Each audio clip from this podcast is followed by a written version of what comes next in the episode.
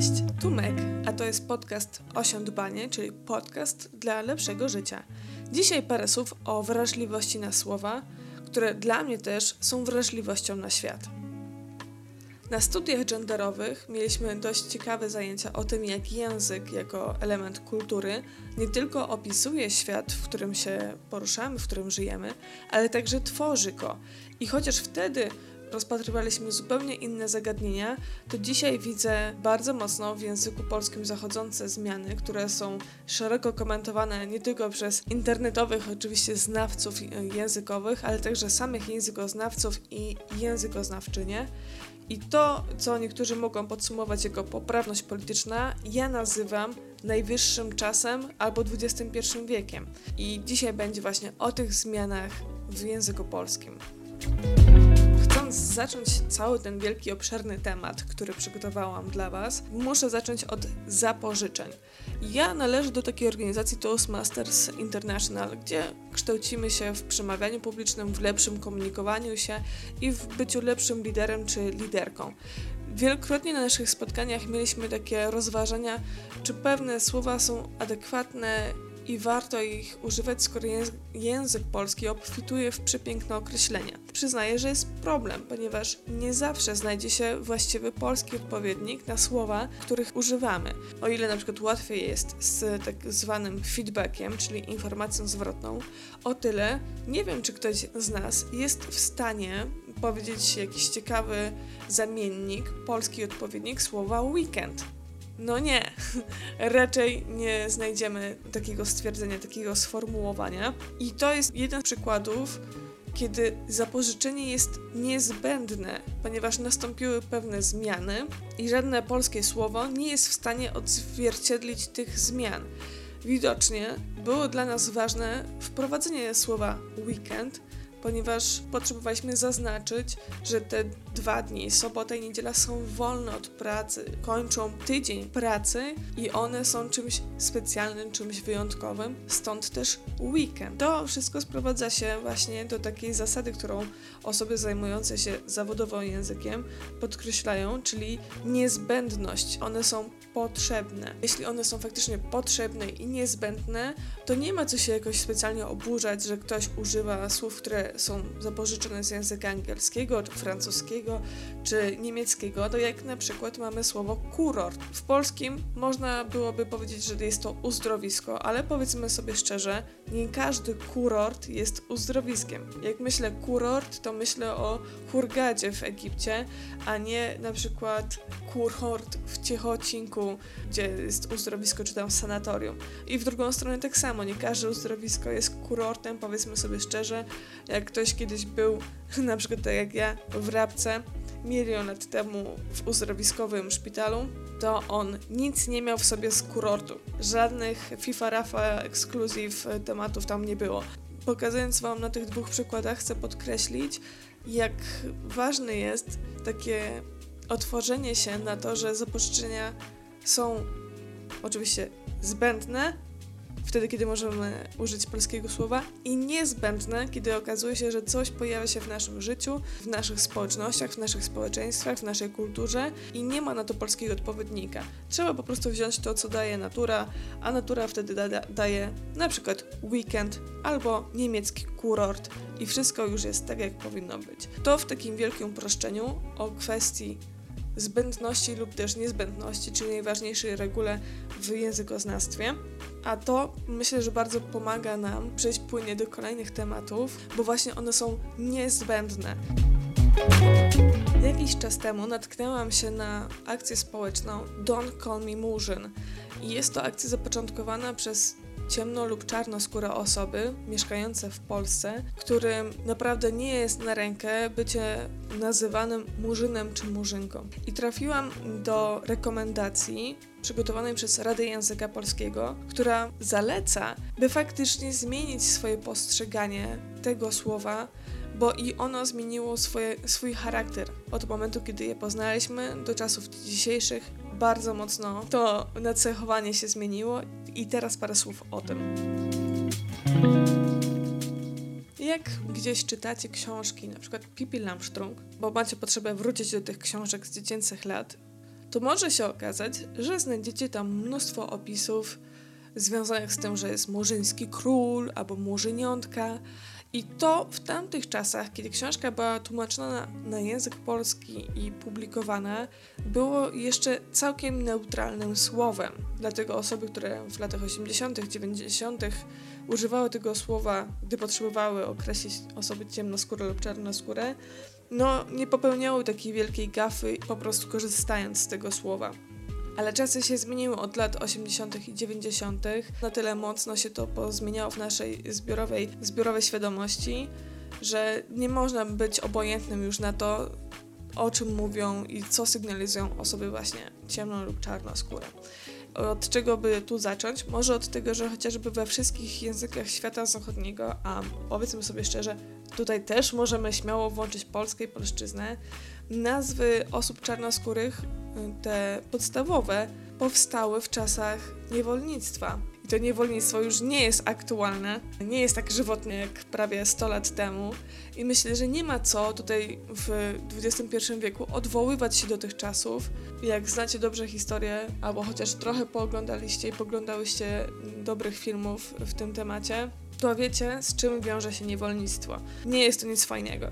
Używanie tego słowa, jakim jest murzyn, jest takim ciągłym odwoływaniem się do czasów niewolnictwa i to jest naprawdę słabe. Druga kwestia, myślę, że dla mnie najważniejsza, to jest taka, że na przełomie lat, wieków, Słowo murzyn naprawdę obrosło wyjątkowo silną, taką negatywną frazeologią i chyba nie ma nic lepszego przykładu niż stwierdzenie, że ktoś albo coś jest jak 100 lat za murzynami. No to wszyscy mamy jeden obrazek przed oczami i wszyscy wiemy, że to nie jest zbyt pozytywny wizerunek.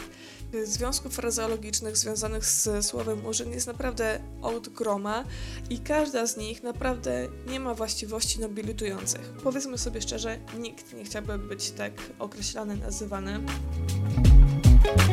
Trzecia kwestia związana z tym słowem to jest kwestia tego, że same osoby czarnoskóre i ciemnoskóre, pochodzące w pierwszym, drugim pokoleniu z Afryki, w ogóle nie mają takiej potrzeby, a nawet y, nie widzą tego słowa jakoś tak pozytywnie, wręcz przeciwnie, jako obraźliwe i sam to sygnalizują, chociażby poprzez tę akcję społeczną Don't Call Me Murzyn. To jest głos właśnie tych osób i myślę, że byłoby naprawdę grzecznym i uprzejmym zachowaniem uszanowania ich woli. Tym bardziej, że już idąc tutaj do kwestii czwartej i ostatniej, tak naprawdę to słowo w tym kryterium zbędności, niezbędności, o którym mówiłam Wam przy mm, kwestii zapożyczeń, jest zbędne w większości naszych rozmów. Gdybyśmy mogli to przetłumaczyć na jakiś podobny przykład, to tak jakbyś, droga słuchaczka, bo ty słuchaczu, mówił w rozmowie, że a, ten rudy kolega, ta niska osoba zrobiła to i tamto i czasem okazuje się, że jakby ta informacja o tej fizyczności w ogóle do niczego nie, jakby nie pasuje jakby nie ma żadnego znaczenia w sumie w kontekście całej wypowiedzi, całej historii, którą toczycie. I tak samo jest właśnie z murzynem, który odnosi się do koloru skóry. No on po prostu ze sobą nic więcej nie niesie, więc po co? Po co go używać? Naprawdę można go zastąpić lepszymi słowami, przyjemniejszymi, takimi, które nie obrażają i nie ubliżają nikomu. Można powiedzieć po prostu, że ktoś jest Afrykaninem albo Senegalczykiem, Nigeryjką, jeśli potrzebujemy faktycznie zaakcentować jakąś odrębność, różnorodność tej osoby, o której mówimy.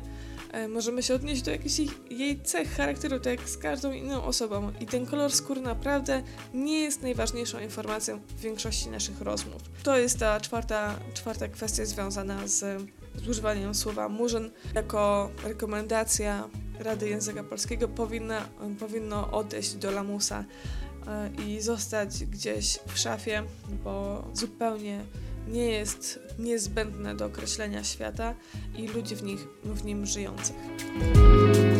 Inną grupą społeczną, która wiąże się bardzo mocno z dzisiejszym tematem, to są osoby, które chorują na choroby psychiczne. Wyobraźcie sobie, Rada Języka Polskiego również y, w akcji Wrażliwi na słowa, Wrażliwi na ludzi, to oni w swojej rekomendacji właśnie wyjaśnili, jak wiele problem, problemów nastręcza używanie takich mm, negatywnych, powiedziałabym, określeń w stosunku do osób, które chorują psychicznie. Dam Wam parę przykładów, żeby, żebyście mogli mogły zrozumieć, o co w tym wszystkim chodzi. Zacznijmy od takich słów jak wariat, czubek, świr, szajbus, szurnięty, obłąkany, oszołom, psychol. Myślę, że znacie doskonale te określenia. I jestem też przekonana, że możecie dołożyć jeszcze kilkanaście innych, które by opisywały jakoś tak osobę, jeśli chodzi o jej stan psychiczny. Tylko problem z tymi określeniami jest taki, że one nie tylko powodują wstyd i upokorzenie, ale też mogą negatywnie wpływać na gotowość tych osób do szukania pomocy właśnie psychiatrycznej czy psychologicznej.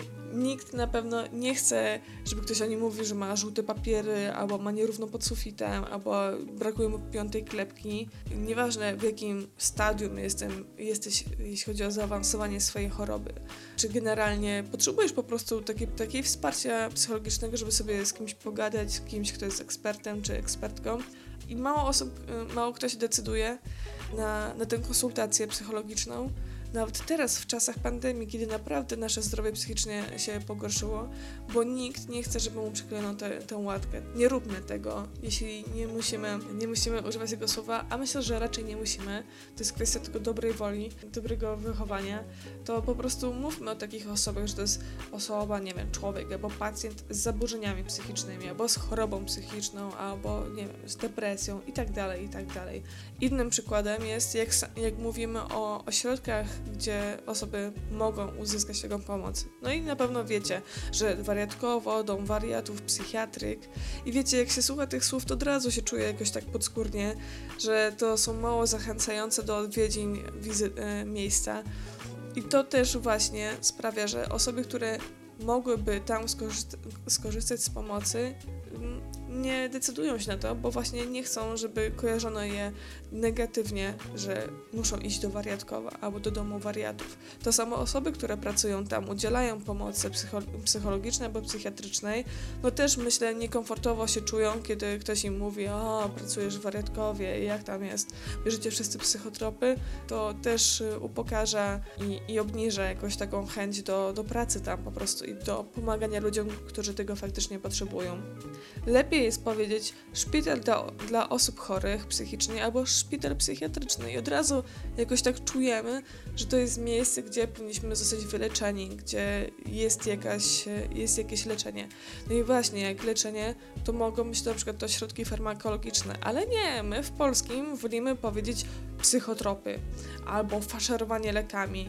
Ale wyobraźcie sobie, że no to też nie brzmi dobrze, że o wiesz co, y, poszłam do psychologa czy tam psychiatry i on mi przy, przepisał psychotropy. No to to też tak brzmi zniechęcająco, jeśli chodzi o to, to leczenie farmakologiczne i to ma swoje odzwierciedlenie w rzeczywistości, czyli ludzie, którzy e, którzy potrzebują takiego leczenia, rzadko kiedy decydują się na nie, bo po prostu nie chcą, żeby ktoś, żeby ktoś jakoś tak je, ich opisywał w ten sposób taki negatywny.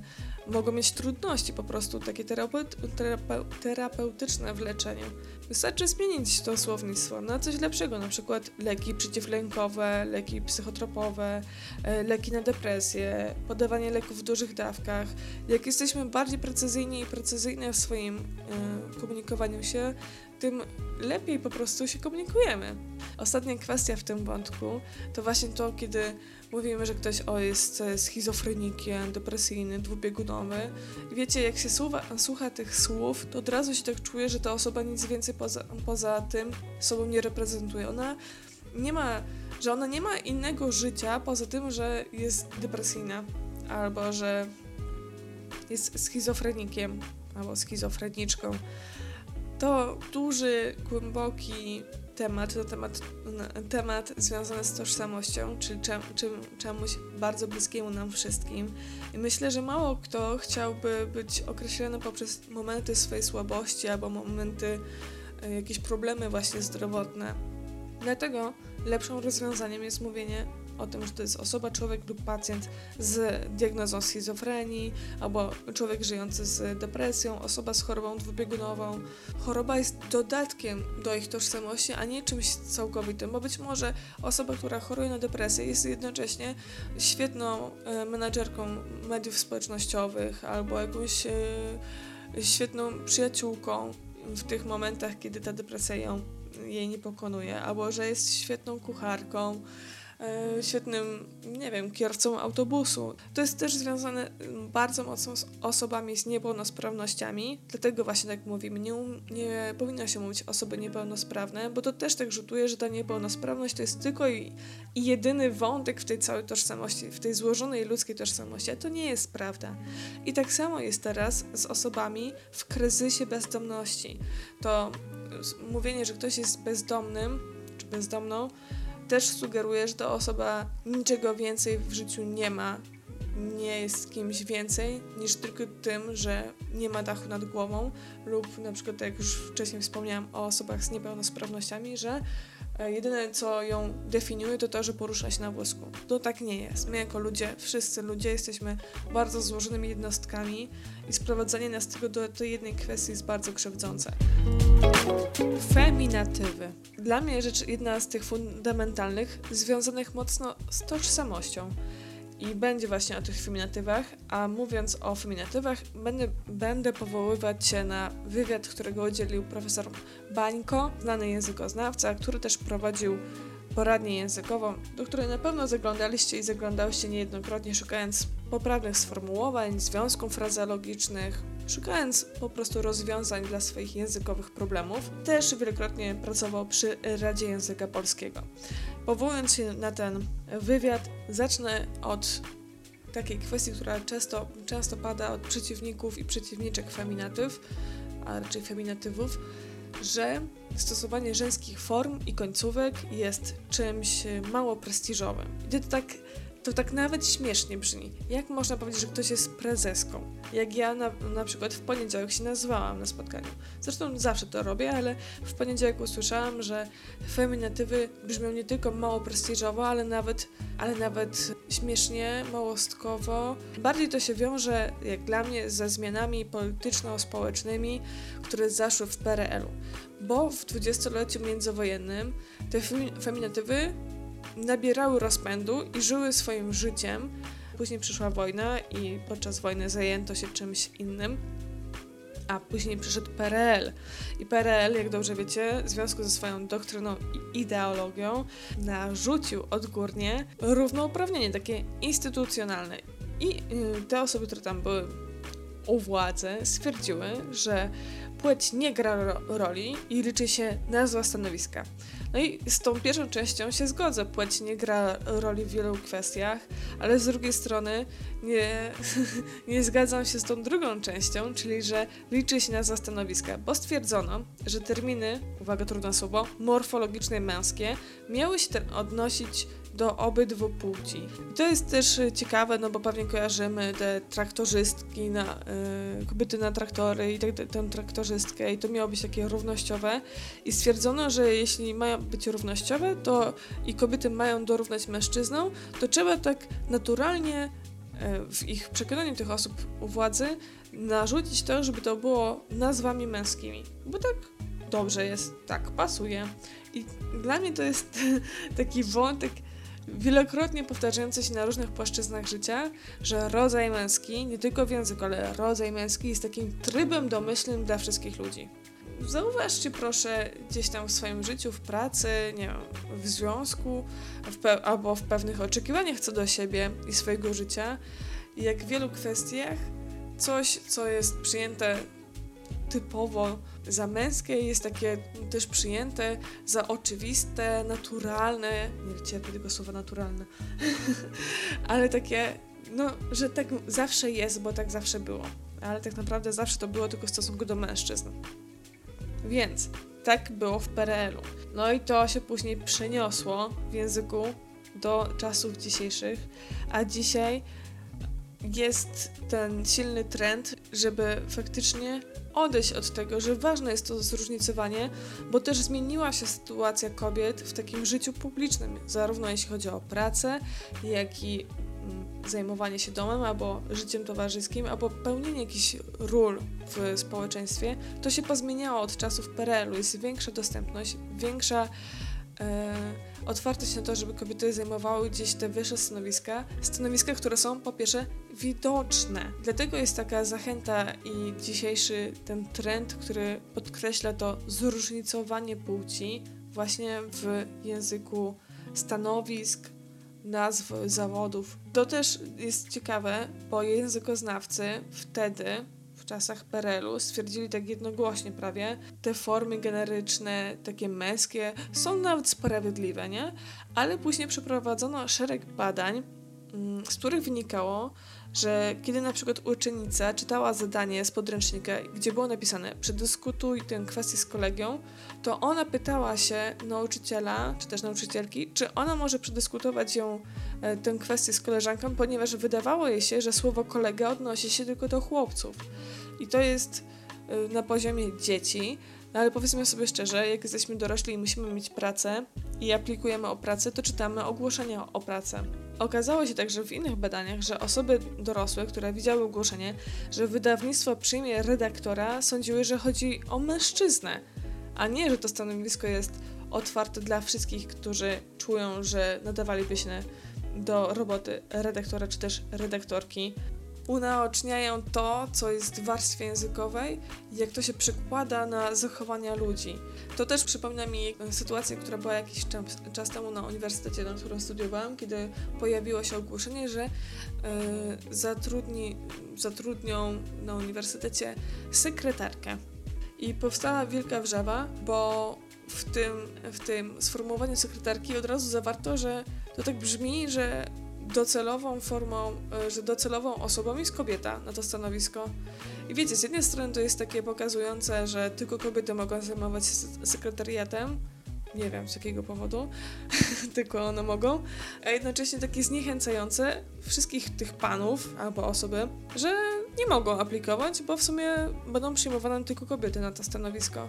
No i to jest sytuacja, sytuacja sprzed paru lat. Puentując ten wątek, no to nie jest tak nic śmiesznego. W sensie pokazywanie, zróżnicowanie tego, że kobiety i mężczyźni zajmują konkretne stanowiska i te stanowiska odzwierciedlają ten stan, kto, kto, je, kto je pełni, jest mega ważne mega ważne, żeby faktycznie wystartować z pewnymi aktywnościami, stosując męskie nazwy zawodów do stanowisk zajmowanych przez kobiety, przyczyniamy się do niewidoczności kobiet w języku, a tak naprawdę do językowej niewidoczności kobiet. To wiąże się mocno z taką marginalizacją, negatywnym nastawieniem do kobiet i to wszystko w języku jest po prostu replikowane milion razy. Najlepszym przykładem jest, wiecie, ktoś musi przeprowadzić trudną rozmowę, to jaką musi przeprowadzić rozmowę? Męską rozmowę. Jak musi podjąć trudną decyzję, to jaka to jest decyzja? Męska decyzja. No ale jak już y, kobiety muszą coś omówić, to co to jest? Babskie gadanie. I wiecie, jak słuchacie tych stwierdzeń, męska decyzja, męska rozmowa, babskie gadanie, to już czujecie, jaki tam jest ładunek, taki emocjonalny.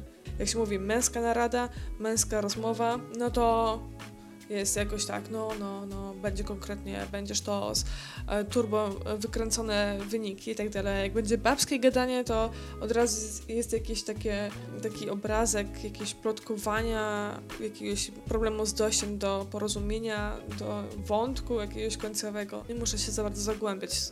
Mam wrażenie, że czujecie to bardzo dobrze.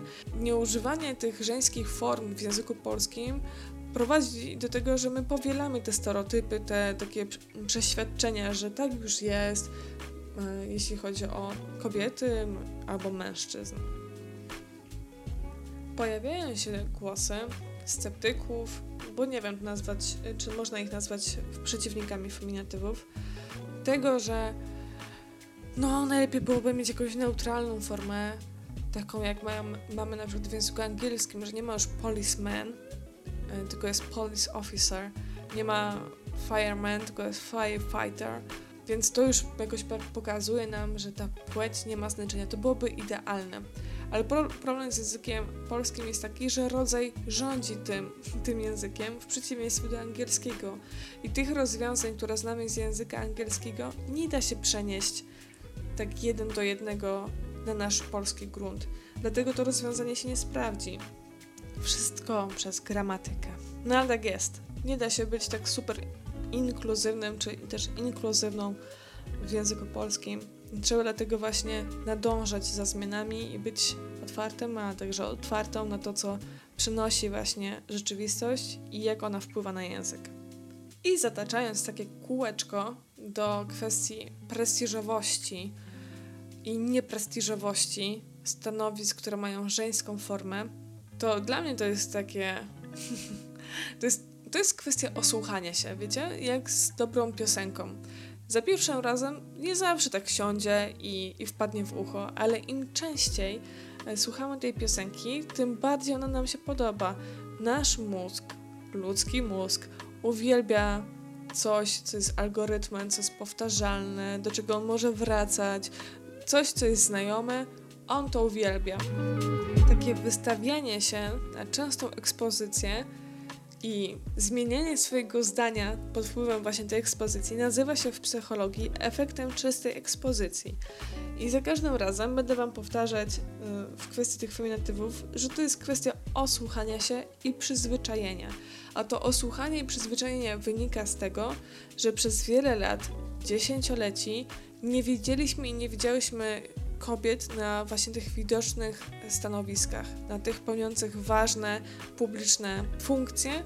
Tak jak już wcześniej wspomniałam, często przyjmowaliśmy to za taką oczywistość, taki tryb domyślny, ten, to męskie stanowisko, ten męski tytuł, no bo nam się tak wydawało, że to jest oczywiste, bo jak zawsze mężczyźni byli dyrektorami, to dlaczego kobieta też nie może być dyrektorem? To wszystko jest kwestia osłuchania się i zauważenia, zauważenia w końcu tych zmian, które zaszły w polityce, w życiu publicznym, w życiu społecznym i o tym, że kobiety są dzisiaj wszędzie, a przynajmniej powinny być wszędzie.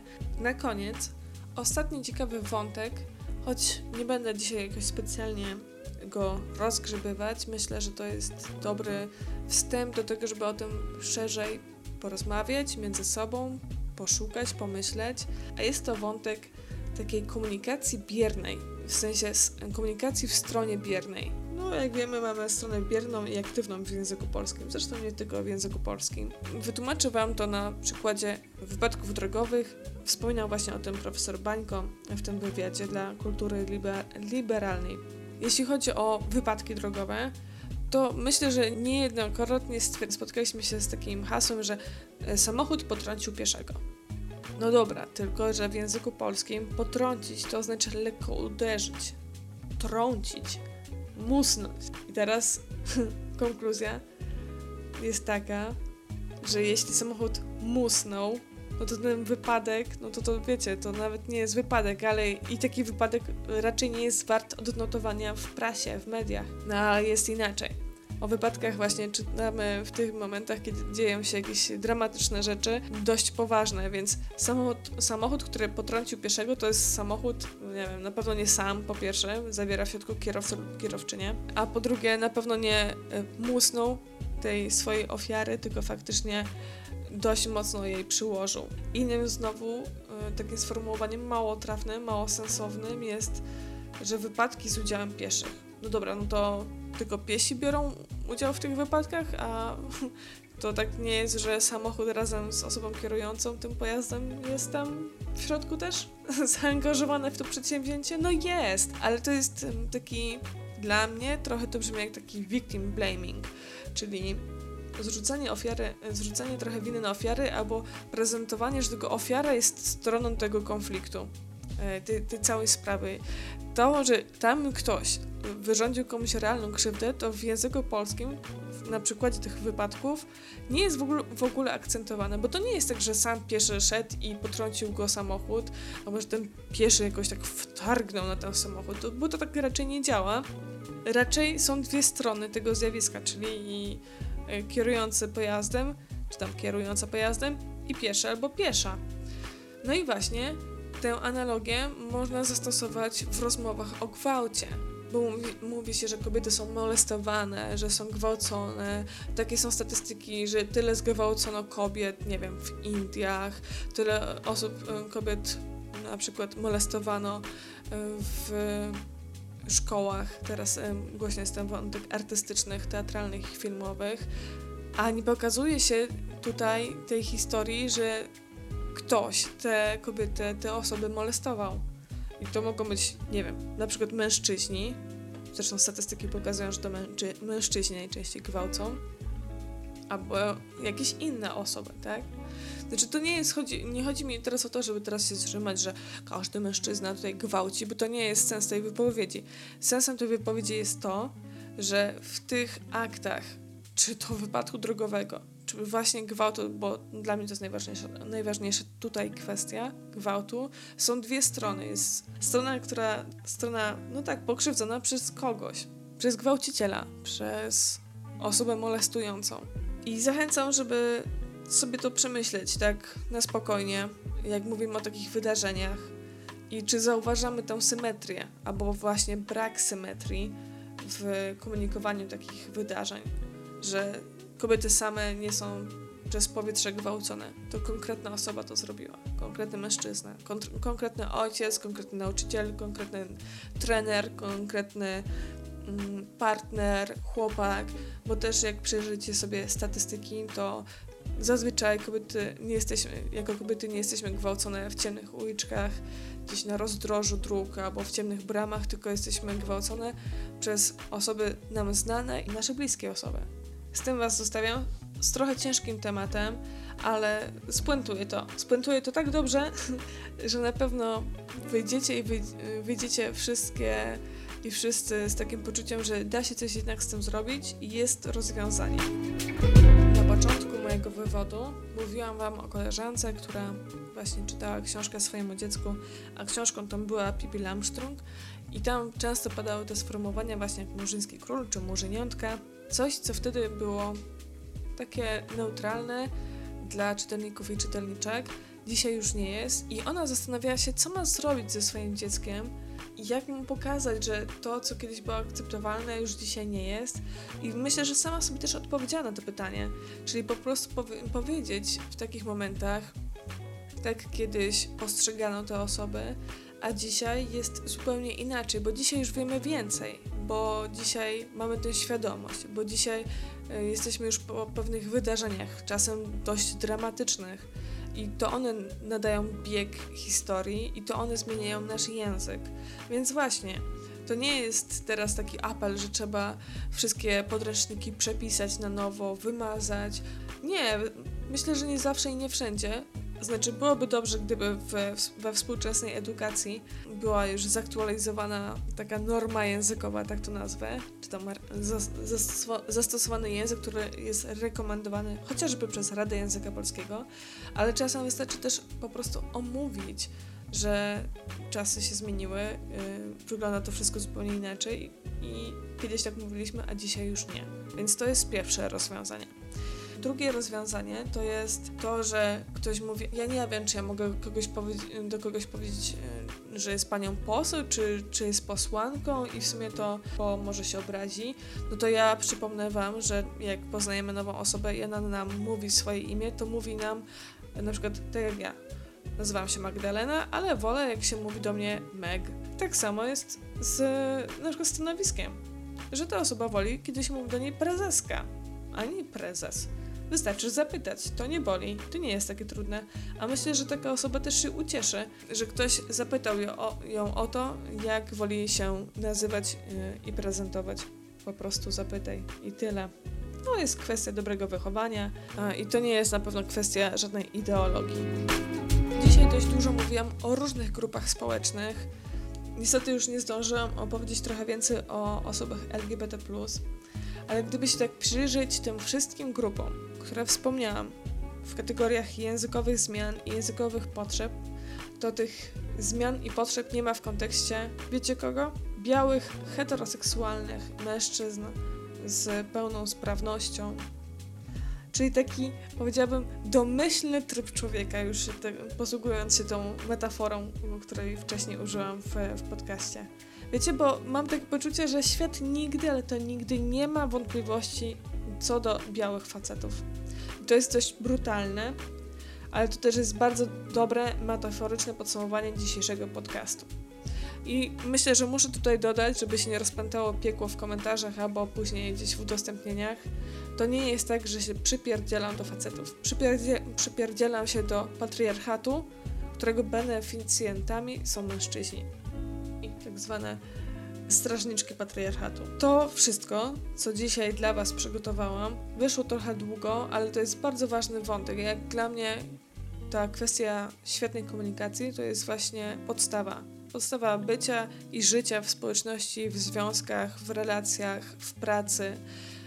Bez tego nie da się jakoś dojść do konkretnego momentu w swoim życiu. Dlatego zachęcam Was do takiej większej wrażliwości na słowa, bo ta większa wrażliwość na słowa to większa wrażliwość na świat i człowieka żyjącego w nim. To był podcast Osiądbanie, czyli podcast dla lepszego życia. A ja jestem Meg. Dzięki za dzisiaj. Gdziekolwiek słuchasz tego podcastu, w jakiejkolwiek ulubionej platformie streamingowej, polub, obserwuj, skomentuj, podziel się linkiem, udostępnij w swoich mediach społecznościowych. Jeśli uważasz, że ktoś z Twoich bliskich powinien tego posłuchać, to wyślij to tej osobie. Będę bardzo wdzięczna. Dziękuję za nasze spotkanie. Słyszymy się tradycyjnie w środę o godzinie 18. Do usłyszenia. Cześć.